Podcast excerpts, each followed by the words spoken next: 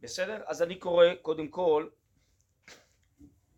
ברצף אה, סעיף אה, מספר 2 אה, כאן בדף. כל התרבות הזמנית, תשימו לב לביטוי כל, זה לקוח, אתם רואות למטה, מתוך ספר אורות, החלק שנקרא ישראל ותחייתו, סעיף י"ז. והפסקה הזאת נכתבה לפני יותר ממאה שנה. אפשר יהיה אולי אחרי זה לשער מה הוא היה כותב בימינו או מה התפתח אה, מאז ועד עתה. אבל כותב הרב קוק ככה כל התרבות הזמנית בנויה היא על יסוד כוח המדמה זוהי מורשת גורלם האלילי של עמי התרבות האחוזים בכוח המדמה שממנו באה התפתחות היופי הגופני בפועל ובציור מעשי הולך ומשתכלל כוח המדמה עמו משתכללים המדעים המעשיים והניסיוניים. ניסיוניים זה מה שנקרא אצלנו מדע, הכרת הטבע, הכרת המציאות. ועל פי עלייתו של כוח המדמה, המדמה ותפיסתו את החיים מסתלק האור השכלי. מפני שחושב העולם כולו שכל העושר תלוי בפיתוחו של כוח המדמה. וכה הולכים העניינים בהדרגה עד ששרידי השכל שברוח החוכמה החולונית, אצל הרב קוק זה הביטוי לחוכמת חול, לא חילונית אלא חולונית מלשון חוכמת חול, אז ששרידי השכל שברוח החוכמה החולונית גם הם הולכים ונעתקים אל כוח המדמה. בקיצור הוא משתלט על התרבות, משתלט על כוחות הנפש שבאדם, המליצים והמספרים שזה הסופרים, המשוררים, הדרמטורים, אלה שעוסקים בדרמה, וכל העוסקים באמנויות היפות, נוטלים מקום בראש התרבות. והפילוסופיה פוסחת וצולעת ואין לה מעמד. פילוסופיה זה המחשבה הנקייה. מפני שהשכל הנקי הולך ומסתלק. מין מצב כזה שבו האמת, הערכים, האמיתות, פחות נחשבות. יותר חשוב בעצם זה הנראות, כפי שיש קוראים לזה היום, הפוזה, איך זה נראה, איך זה מצטייר, איך זה נחשב. כפי סילוקו של השכל ורוח החוכמה, עכשיו על פי זה הוא מסביר עוד פעם את דברי חז"ל שראינו אליהם כבר התייחסות בפסקה הקודמת, כן חוצפה איסגי וחוכמת סופרים תסרח יראה החטא ימאסו והאמת תהיה נהדרת ופני הדור כפני הכלב. למה זה חשוב לזה? למה עזיבת השכליות ואווירה למדמה גורמת לחוצפה? אומר הרב קוק, אותה עדינות הפנימית הבאה מרוח החוכמה הולכת ונמוגה. כשצמודים לחוכמה אז זה מביא לאצילות ולעדינות. כשעוזבים את החוכמה ועוברים לדמיון זה עלול להביא לגסות ולחוצפה. אותה עדינות הפנימית הבאה מרוח החוכמה הולכת ונמוגה, שאיפה לרוחניות ואצילות, לדבקות אלוקית, לעולם העליון, לזוך המוסר, ברום טהורתו, לציורי המושכלות מצד עצמם ונצחיותם. נעשית חזון יקר, כפי אותה המידה נוהגת בעולם בכללו, זה לא תופעות רק בעם ישראל, בכלל מה שהוא תיאר עד עכשיו זה תופעות עולמיות, אבל כמו שזה נוהג בכל האנושות, נוהג הדבר בישראל כלפי רוח הקודש ואהבת התורה, ברוח פנימי ורעננות עצמית של היהדות הנאמנה, זה גורם בעם ישראל בעצם לכפירה גם כן. ובעולם שולט רוח בגושם, אילך ארץ שבלכך נער ושרייך בבוקר יאכלו. טוב, אז אם כן, עד עכשיו תיאר הרב קוק את המציאות, למה זה קורה? אז זה נותן לנו כיוון אפילו, למה לפי דעתו זה קורה? הרי הכל בהשגחה אלוקית, הכל מכוון, גם אם יש לזה כל מיני תופעות שליליות. ממשיך הרב קוק, אמנם כל זה הוא יסוד עצה מרחוק, עצת השם היא להשלים את כוח המדמה. הקדוש ברוך הוא רוצה לחזק עכשיו, לפתח את כוח הדמיון, שהוא בסיס בריא לרוח העליון שיופיע עליו. איזה רוח העליון? רוח הקודש והנבואה ביד הנביאים הדמה. ומתוך העליונות של התפיסה הרוחנית שקדמה בישראל, הכוונה היא שבהר סיני הופיעה התורה, התורה היא שכליות עליונה, אז המדמה היה צריך להידחק הצידה, והוא לא פותח מספיק. הוכרח כוח המדמה להתמוגג, להיחלש. מה שגרם חלישות לאחיזת רוח הקודש העליון שעתיד לבוא על ידי מלכה משיחה. על כן מתבסס כעת רוח המדמה עד שיגמר בכל תיאורו ואז יהיה כיסא נכון ושלם לרוח השם העליון יוכשר לקבל אור רוח הקודש עליו שהוא רוח השם, רוח חוכמה ובינה, רוח עצה וגבורה, רוח דעת ויראת השם כלומר כשהמדמה יהיה מספיק מפותח הוא יוכל לעזור לנו לעתיד לרוח הקודש ולנבואה ותופיע שלמות גם של כוח המדמה וגם של כוח השכליות והרוחניות ביחד. טוב, יש פה הרבה מאוד עניינים בפסקה הזאת שצריך להסביר, צריך להבין, אבל כבר אנחנו רואים איזו קביעה חשובה, כפי שהרב קוק רואה את זה בזמנו לפני יותר ממאה שנה, שעכשיו בתרבות הכוח המרכזי זה בכלל לא השכל, זה כוח הדמיון ויש לו כל מיני תופעות שהוא יוצר ולכן זה גם יוצר בלבול שזה דוחק הצידה כל מיני ערכים ואמיתות שהן לא נחשבות בעולם וכל זה עצות מרחוק. וגם יש לזה תופעות שזה חלק מהסיבות שגורמות לכפירה ולעזיבת התורה ולעזיבת הדתות אולי גם מה שראינו בפסקה הקודמת. זה סוגיית כוח הדמיון. אז רציתי אמרנו שאחרי הפתיחה הכללית ננסה לבחון נקודות מסוימות שגורמות לכל מיני שינויים שמביאות לשינויים כמובן רוחניים, תרבותיים, אנושיים, נפשיים בסדר? אז אני מניח שהלקוח הזה אם נרצה ככה להבין טוב נצטרך לעסוק בו קצת אני מניח יותר משיעור אחד ויש לו גם הרבה זוויות אבל אנחנו לא צריכים ללמוד ולדבר על הכל הזכרתי שהרב קוק הקדיש לזה המון המון פסקאות כנראה חושב שזה נושא מאוד חשוב לדורנו, בסדר, אבל ננסה להבין אולי בתמצית כמה דברים שיוצאים מזה שאני חושב שיכולים גם להסביר דברים בדורות שלנו, בסדר? אז זה הפתיחה, זה הנושא עכשיו שאנחנו בלי נדר נעסוק בו. אז אה, אם יש עוד אה, מישהי שאין לה דף אז אה, תיקחו את הדפים שם על הסטנדר, בסדר? שנוכל פה לקרוא את הדברים ביחד מול העיניים אבל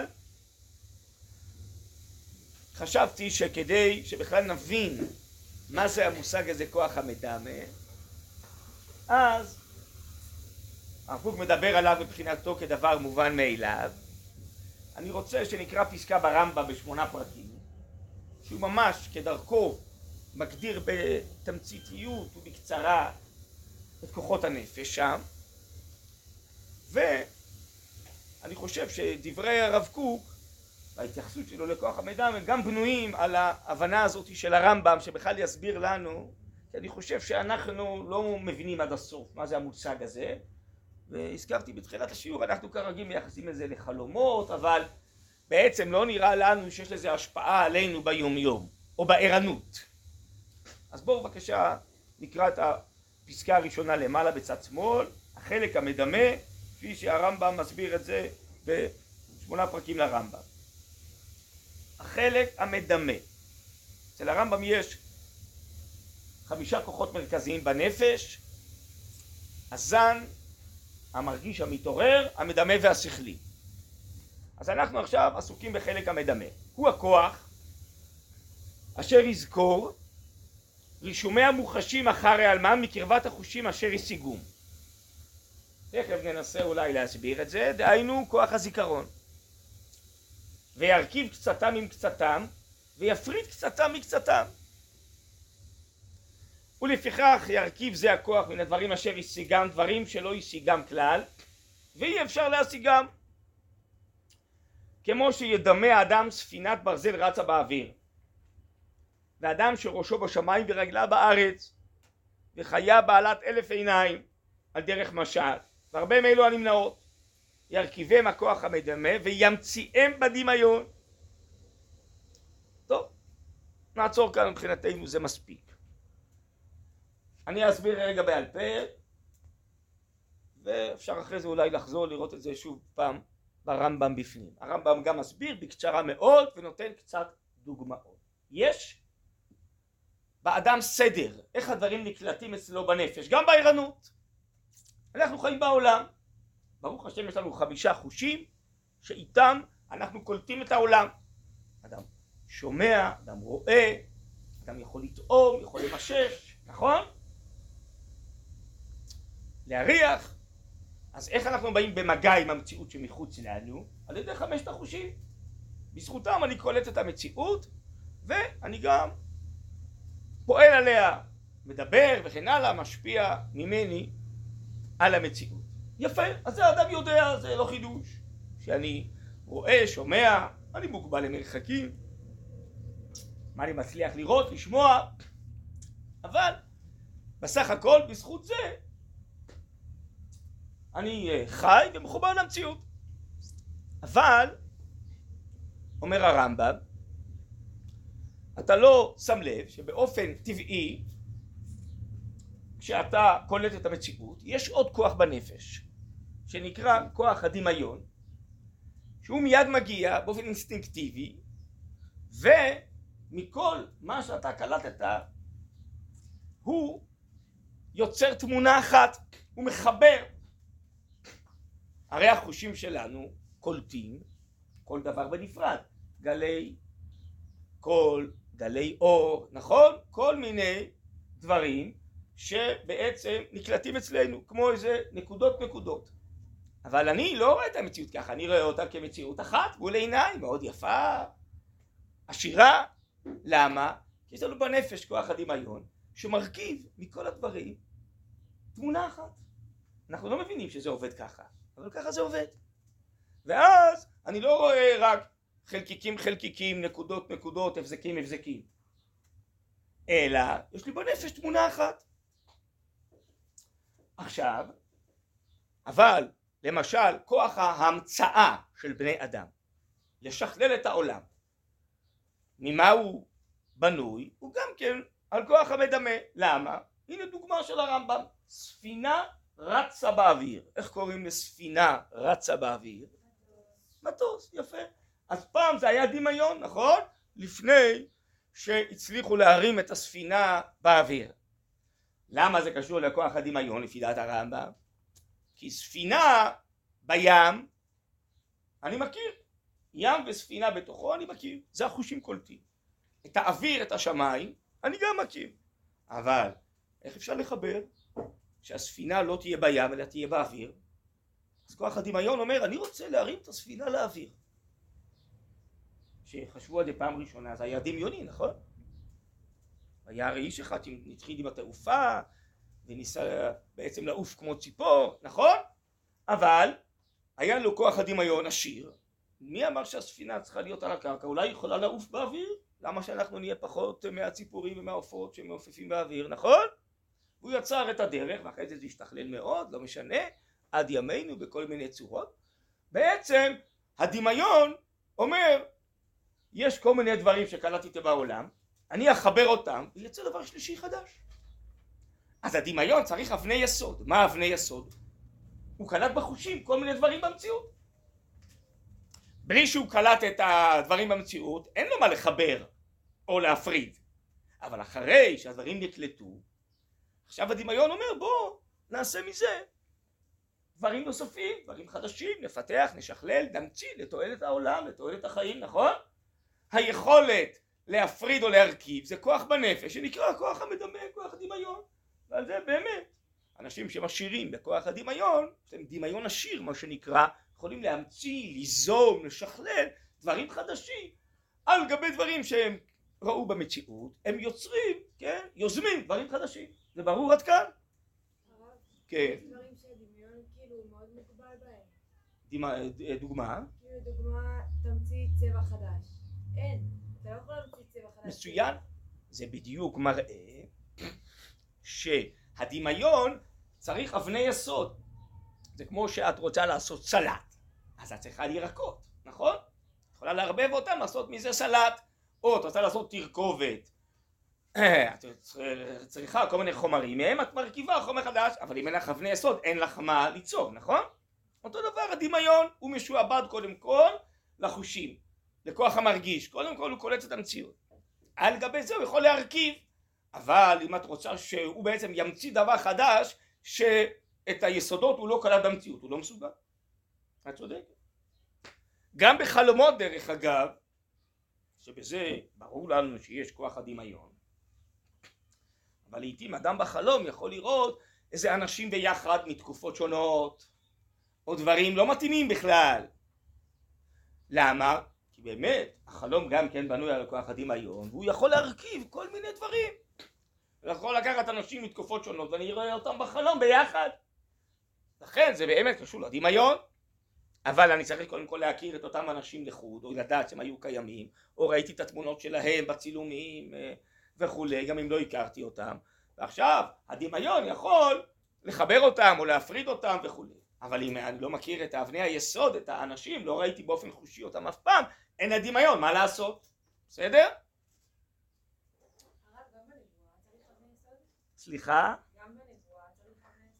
אז אני בינתיים מדבר על בלשונו של הרב קוק המידע מהתחתון נבואה זה קשור למידע מהעליון שזה בסוף הפסקה הרב קוק אומר שזה הכנה לזה אני מעדיף בינתיים להשאיר את זה כנושא אחר בסדר? כי אחרת יהיה קשה אנחנו באופן כל כך ראשוני פה אז אני מדבר בינתיים על הדמיון מה שנקרא האנושי הרגיל שנקרא אצל הרב קוק התחתון שבו הנפש שלי כל הזמן עובדת בלי שאני שם לב והיא מחברת דברים או מפרידה דברים. בסדר? עכשיו הרב קוק הביא, אה לא הרב קוק, הרמב"ם מביא פה, תסתכלו איתי ביחד שוב, עוד כל מיני דוגמאות. אה, כמו שידמה אדם ספינה ברזל רצה באוויר, אדם שראשו בשמיים ורגלה בארץ, הנה, אותו דבר, בן אדם אני מכיר, שמיים וארץ אני מכיר, אבל אדם כזה ארוך, שהראש שלו נמתחת לשמיים ורגלה בארץ, זה הדמיון שלי יוצר, יכול להיות שהוא יוצר דברים שהם נמנעים במציאות, שלא יכולים להיות במציאות חיה בעלת אלף עיניים חיה אני מכיר, עיניים אני מכיר, שלחיה יש אלף עיניים, זה קצת יותר מדי, לא? אז זה המציא הדמיון, חיבר שני דברים. הדרך משל, והרבה מאלו הנמנעות, ירכיבם הכוח המדמה וימציאם בדמיון. אבל הדבר המעניין, שהרמב"ם כתב בתחילת דבריו, שהוא הכוח אשר יזכור רישומי המוחשים אחר העלמם מקרבת החושים אשר השיגו וירכיב קצתם מקצתם ויפריד קצתם מקצתם כלומר גם הזיכרון חושב הרמב"ם שלנו בנוי בזכות כוח המדמה למה? על פי מה שראינו עכשיו אני חושב שאפשר להבין את זה. ואני חושב שזה ממש מדויק פה בדברי הרמב"ם. אז ניקח דוגמה הבאתי את זה פה לבנות של המדרשה פעם בשיעור אחר.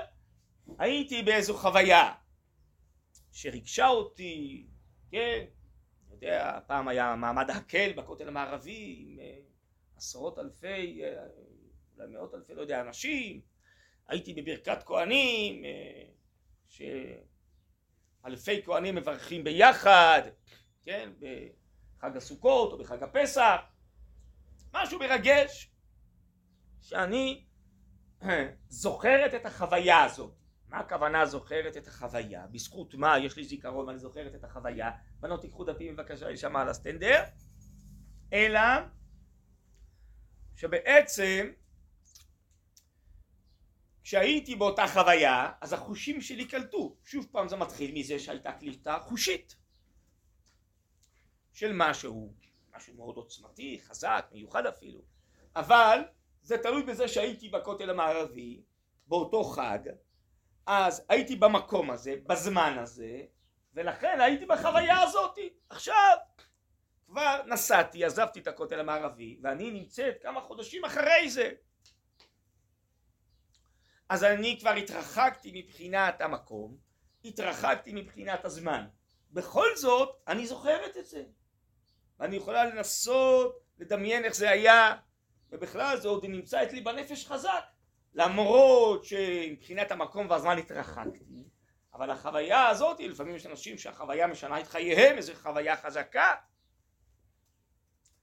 ובכלל דברים שאדם חשובים לו אז הוא זוכר אותם וכן הלאה איך זה יכול להיות? הנפש שלי הרי התרחקה מהאירוע הזה. למה בכל זאת יש לי זיכרון? למה? כי יש לי כוח המדמה, כוח הדמיון, שמחבר אותי חזרה לאותו אירוע, לאותו מקום, לאותו זמן, למרות שהתרחקתי. אז יש משהו שכאילו מדביק אותי את הנפש, לא פיזית, אבל מחבר אותי נפשית, לאותו עניין, לאותו אירוע, לאותו מצב. אז שוב פעם, חייבים להתחיל מהחושים. אם לא הייתי שם ולא הייתי רואה ולא הייתי שומעת ולא הייתי חובה, אז לא היה למדע על מה לעבוד, לא היה לו מה להרכיב ומה להפריד. אבל אחרי שהייתי, ואחרי שחוויתי, עכשיו הדמיון בעצם מחבר אותי. ואני יכולה להיזכר בזה, להתחיל להתרגש, לבכות מחדש, לא יודע מה, אה, להתרגש, מאותה חוויה עוצמתית שחוויתי. אז אומר הרמב"ם, כן, הזיכרון, תסתכלו ממש מדויק בדבריו, בתחילת הפסקה, אחד פה בדף, אה, בדף הזה בצד שמאל למעלה, הוא הכוח אשר יזכור רישומי המוחשים אחר העלמם מקרבת החושים אשר השיגום. המוחש רשם בי רושם, למה? כי יש לי חושים לקלוט את מה שהיה מוחשי במציאות. בסדר, אבל לכאורה אחרי שעזבתי את המקום הזה, זה היה אמור להימחק לי מהנפש. תחשבו על זה רגע. מה אתה קשור לזה? נגמר. אתה עם זה, נכון? הרי לעיתים יש אה, אנשים אה, מבוגרים או חולים או מה, נכון, שלא זוכרים כבר כל כך. פה אפשר לסמן את הנקודה של החולשה, נכון? כשהם איתך, אז הם רואים אותך וזוכרים אותך, אחרי זה שאתה מתרחק, הם יכולים לשכוח. באמת למה זה לא קורה לנו? תחשבו על זה, אנחנו ברוך השם בריאים, אז אנחנו ככה חיים בצורה טבעית, זה כאילו מובן מאליו. אבל למה? למה בעצם ברגע שהתרחקתי זה לא נגמר? זה היה כשהייתי קרוב, זה נגמר כשאין לי קליטה חושית של הדבר. למה אני עדיין מחוברת לזה?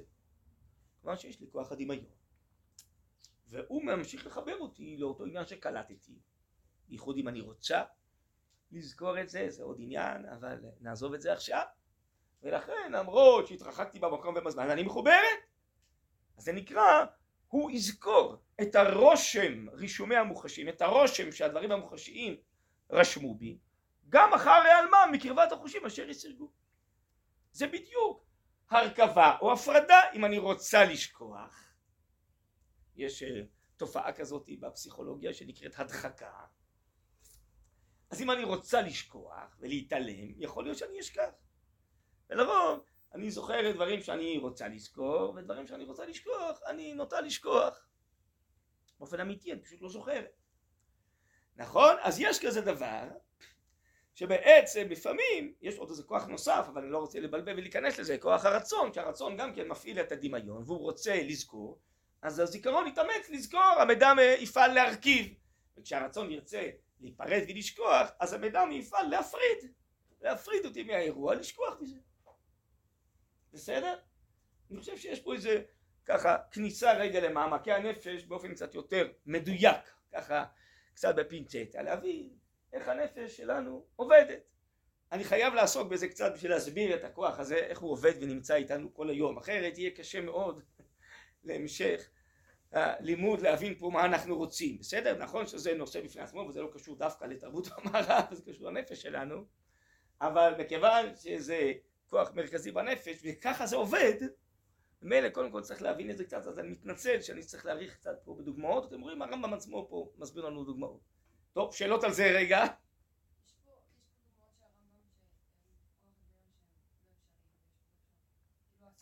כן כן אז זה דיון פילוסופי אחרי זה הוא דן עם כת אסלאמית האם כל מה שאני מדמיין אפשרי או לא בסדר זה עוד דיון את צודקת דיון מעניין פילוסופי מעניין מה? כן. לא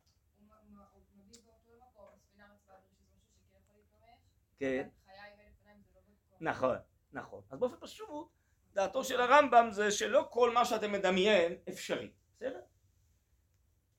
אז אה, זה דיון פילוסופי, היו שחשבו שכל מה שאתה מדמיין זה כנראה אפשרי, טוב הרמב"ם חושב באופן פשוט זה לא ככה, אתה יכול לדמיין דברים שהם לא יכולים להיות במציאות, כן? בסדר, אבל זה כבר פיתוח של העניין, מספיק לנו מבחינתנו שאנחנו אז עכשיו, אה, ברשותכם אני רוצה כן לחזור לפסקה של הרב קוק שהתחלנו. אז אמרתי עצרתי בזה כי זה קשור לדיון הזה המדברים זה כת אסלאמית פילוסופית שהם חושבים שכל מה שאדם מדמיין זה אפשרי שיהיה במציאות והרמב"ם חולק עליהם. בסדר? אה, תודה. בסדר אז זה בעצם אה, כאן עוד נושא. האם כל מדמה אפשרי אבל לנו זה לא כל כך חשוב לעצם הנושא לכן אני אה, לא עוסק בזה כי זה יוציא אותנו לעוד אה, דיון פה בסדר? זה המדברים זה החלק האחרון של הפסקה אז אה, לא קראתי אותה אז ברשותכם אני רוצה עכשיו לחזור למקור שתיים ברב קוק וכבר על גבי היסודות האלה נראה לי שיהיה קל יותר להבין את תחילת הפסקה לפחות. בסדר? אז בואו נקרא שככה ניכנס טיפה קצת יותר לנושא גם באופן מהותי. כל התרבות הזמנית בנויה היא על יסוד כוח המדמה. זוהי מורשת גורלם האלילי של עמי התרבות האחוזים בכוח המדמה. שממנו באה התפתחות היופי הגופני בפועל ובציור מעשי. למשל עניין היופי שהתפתח מאוד בעולם והאומנות והעיצובים וכל האומנויות כפי שהרב קוק כותב כאן בהמשך זה בנוי על גבי יסוד כוח המדמה. רק רגע תכף ננסה להסביר. הולך ומשתכלל כוח המדמה ועמו משתכללים המדעים המעשיים והניסיוניים ועל פי עלייתו של כוח המדמה ותפיסתו את החיים מסתלק האור השכלי. דהיינו השכל שעוסק באמת והרב קוק קורא לזה הערה שזה אור גדול של התוודעות לערכים, לאמיתות, הדברים הנאצלים שמגיע דווקא על ידי השכל. מפני שחושב העולם כולו שכל העושר תלוי בפיתורו של כוח המדמה. והנה הוא מתאר עוד דברים אז אני מעדיף לקרוא ואז לדבר על הכל ביחד קצת. וכל הולכים העניינים שבהדרגה. עד ששרידי השכל שברוח החוכמה החולונית חוכמת חול גם הם הולכים ונעתקים אל כוח המדמה. דהיינו הכוח המרכזי שתופס את התרבות ואת הנפשות זה הדמיון. מה זה אומר? בפועל בזמנו של הרב קוק כבר המליצים והמספרים אמרתי הסופרים המשוררים הדרמטורים אנשי הדרמה וכל העוסקים באומנויות היפות מה שנקרא אצלנו היום אומנות ויצירה נוטלים מקום בראש התרבות. והפילוסופיה פוסחת וצולעת ואין לה מעמד. מפני שהשכל הנקי הולך ומסתלק כפי סילוקו של השכל ורוח החוכמה כן חוץ באיזגי וחוכמת סופרים תסרח יראה חטא ימאסו והאמת תהיה נהדרת ופני הדור כפני הכלב. טוב אז נעצור רגע בעצם כאן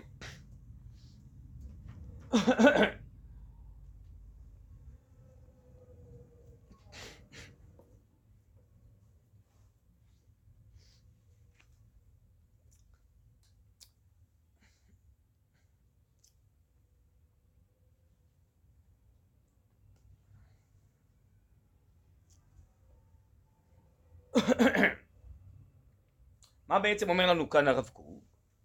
שפעם בעולם שקדם לנו, בתקופות נגיד שהייתה פילוסופיה בעולם, או במאות שק... שנים שקדמו לעידן הנוכחי של ימיו כבר, אז במרכז החיים היו איזה ערכים, אמיתות. הוא מדבר על החוכמה חולנית, חוכמת חול, דהיינו הוא מדבר על כל העמים, היה לאנושות איזה ערכים מרכזיים שהם היו הנשמה של החיים. שהיה ברור שהעיקר זה הערכים האלה. לפעמים עשו מהפכות ורצו לשנות את הערכים. היה מהפכה קומוניסטית וסוציאליסטית וכל מיני דברים שגם דיברנו על זה קצת אבל היה ברור שמרכז החיים זה ערכים ערכים זה משהו ערכי כמו שקוראים לזה לא איזה אמיתות, איזה מחשבות, איזה ערך, נכון? שאדם צריך ללכת לאורו, בין אם זה נוח לו, בין אם זה לא נוח לו. ולרוב הערכים גם היו מזוהים עם המוסר, זה מוסרי, ללכת לפי הערך, אם אתה לא מתנהג על פי הערך הזה אתה לא מוסרי, נכון? וגם המוסר היה נחשב כדבר חשוב. אבל אומר הרב קוק בדורות שמתפתחים עכשיו פחות חשוב מה האמת, מה הערך, יותר חשוב איך זה נראה, איך זה מצטייר, יותר חשוב היופי והאסתטיקה. ניתן דוגמה, נגיד בעבר מנהיגי העולם היו אנשים מאוד מבוגרים, אנשים בסוף ימיהם, כל מיני אישים, בטח שמעתם צ'רצ'י, לא יודע, כל מיני אנשים כאלה שהם היו מנהיגי המדינות, מנהיגי האנושות. לרוב האנשים האלה היו אנשי אשכולות, היה להם ידע עצום בהמון תחומים ועוד לפני שהם היו מנהיגים הם פיתחו כל מיני תחומים שהם היו או במדע או במחשבה והם ניהלו את המדינות על פי הערכים שהם האמינו שהם נכונים. בין אם הם צודקים או לא צודקים לא משנה אבל זה היה הנושא. היום בדורות שלנו לרוב המנהיגים הם אנשים צעירים שמצטלמים טוב ולכל אחד יש מאפרים ויחצנים. והנושא המרכזי זה לא מה הוא אומר ומה האמת שלו אולי בכלל הוא כל יום הופך את דעתו ואת האמיתות שלו ואת הערכים שלו. אבל השאלה היא איך זה נראה אם זה נראה טוב הוא מצטייר טוב הוא מצטלם טוב הוא עובר מסך או לא. זה מהלך שלם שכל אדם צריך סביבו יועצים ומאפרים ויחצנים והנושא איך זה נראה. אבל יכול להיות שהאיש הזה הוא נראה מאוד טוב אבל אין לו בכלל ערכים. או שהערכים שלו מקולקלים ויש אחד שהוא לא נראה טוב בכלל. אבל יש לו איזה אמת.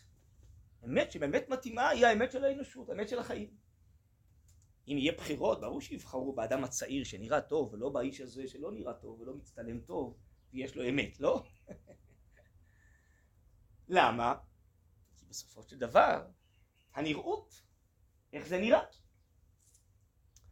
אז בתקופה כזאת שבעצם כמובן המדיה והתקשורת הם מאוד משכללים את היכולות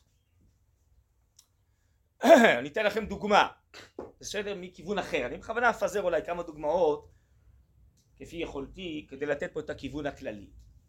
לא יודע אני אה, גדלתי אה, בתל אביב אני זוכר עוד כמה חנויות כאלו של פעם שאתה רוצה לקנות אה, פיצוחים, או אתה רוצה לקנות ספרים, או אתה רוצה לקנות איזה כלים רהיטים, אז היו חנויות כאלה, ישנות כאלה, שחלק גדול מהסחורה היה בתוך שקים, או בתוך קופסאות כאלה.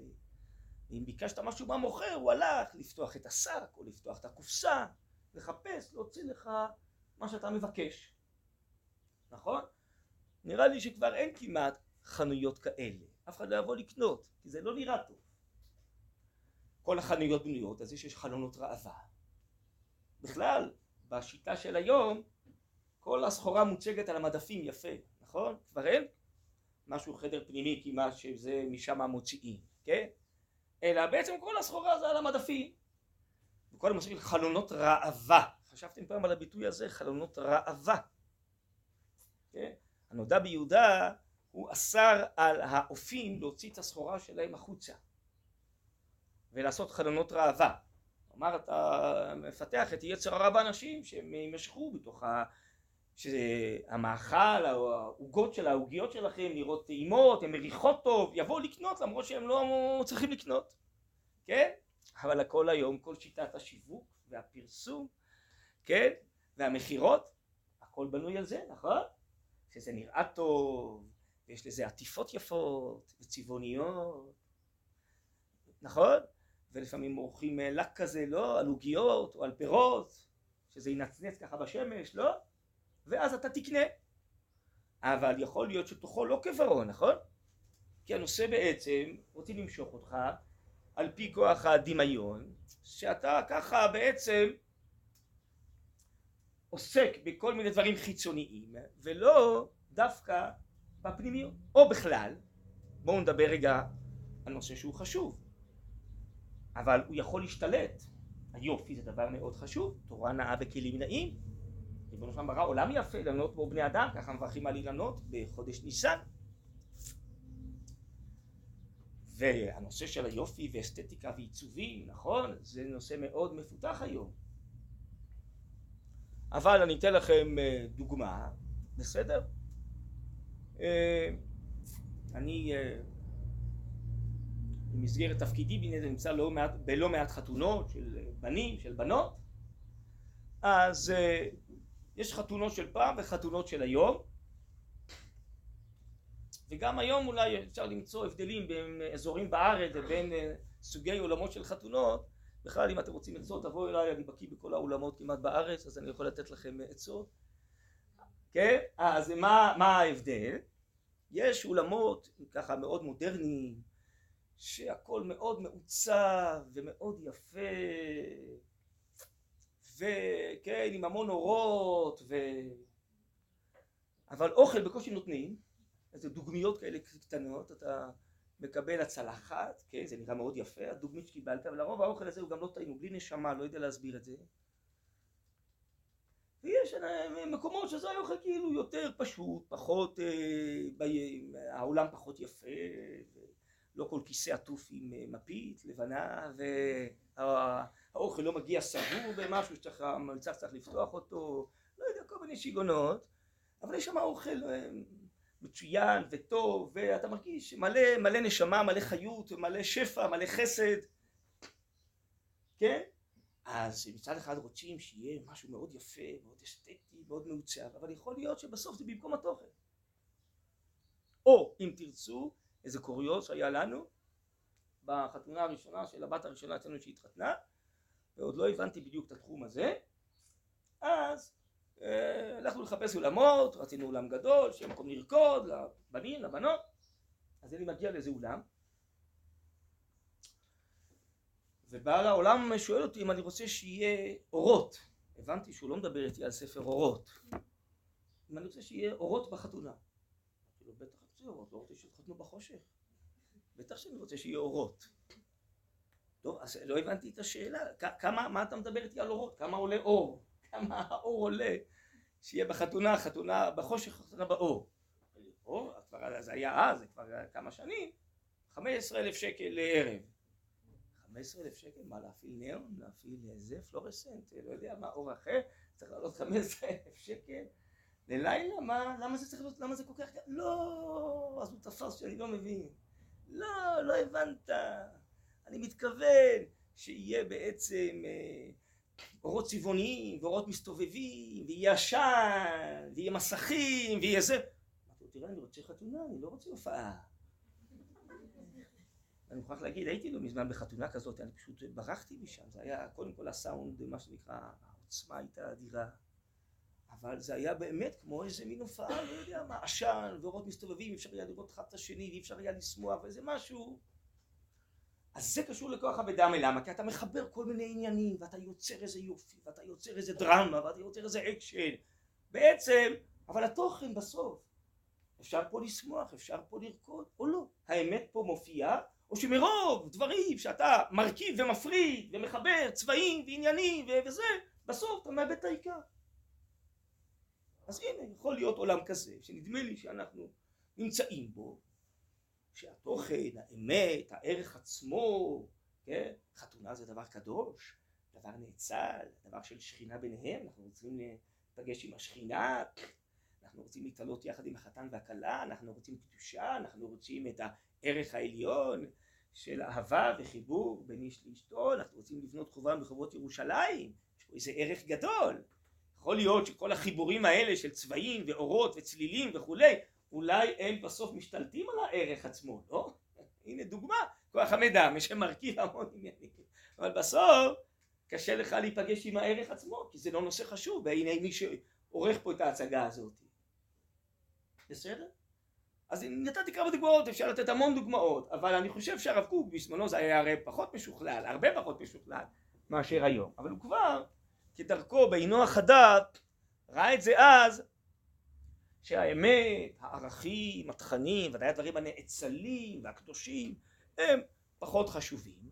מה שיותר חשוב זה כאילו הכלים, כן? החיבור של כוח המידע, איך הוא יוצר איזה עולם כזה יפה, נראה, ויכול להיות שדווקא היופי הזה הוא מחפה על הפנימיות, שלפעמים אולי הוא בולע אותה, ולפעמים אולי היא לא קיימת, הוא רק עושה איזה מצב שד של נראות, כאילו יש פה משהו, אבל באמת אין פה כלום. טוב, מה אתם אומרות להגנתכם? נכון, תורה נעה בכלים נעים, אנחנו עושים אבל איזון, כאשר העיקר זה התורה, וצריך שיהיה לו כלים נעים. אבל השאלה היא מה העיקר ומה הטפל. השלמות של העולם זה גם זה וגם זה, זה נכון. אבל אם בכלל אין תורה ויש רק יופי חיצון ואין תוכו כברו ואם יש אבל זה משתלט על זה ואי אפשר להיפגש עם זה אז זה גם לא טוב אז האיזון את צודקת. הרב קוק חושב וזה המשך הפסקה שבאמת העולם לא מספיק מפותח בזה וצריך להכין משהו עתידי לכן זה מתפתח אבל מתפתח בצורה לא פרופורציונלית בינתיים. זה משתלט. ונדמה לי שאנחנו עדיין בעידן הנה למשל הדוגמה שהתחלתי בה אפילו מענייני המפלגות והפוליטיקה והערכים.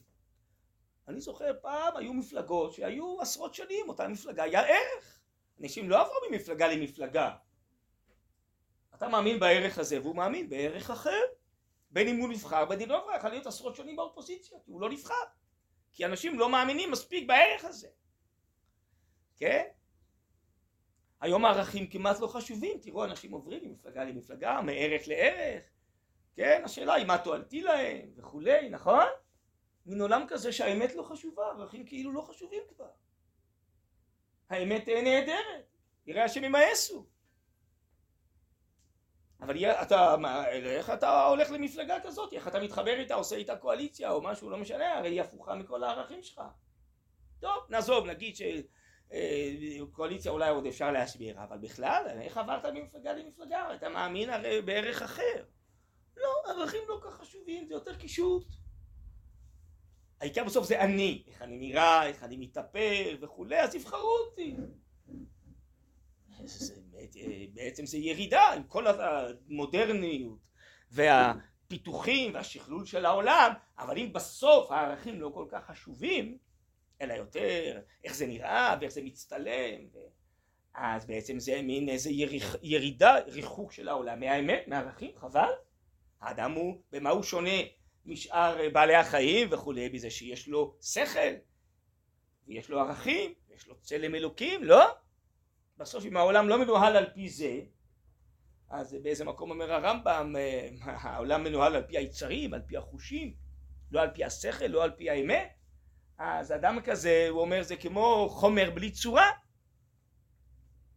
זהו בהמה אצלי שווים אומר הרמב"ם כי גם הבהמה נפעלת מאינסטינקטים, מחושים, מדחפים אבל אדם יש שכל לפעול על פי השכל בין אם זה נוח לו, בין אם זה טעים לו, בין אם זה נחמד לו, בין אם לא.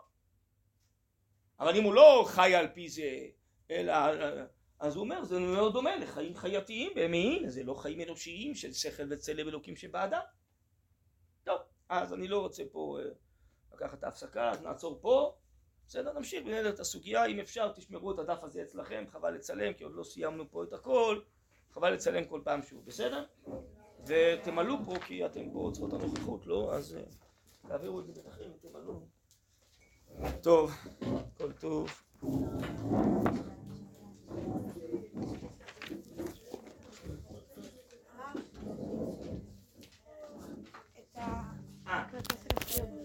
אז נתתי לך את מעיין חיים?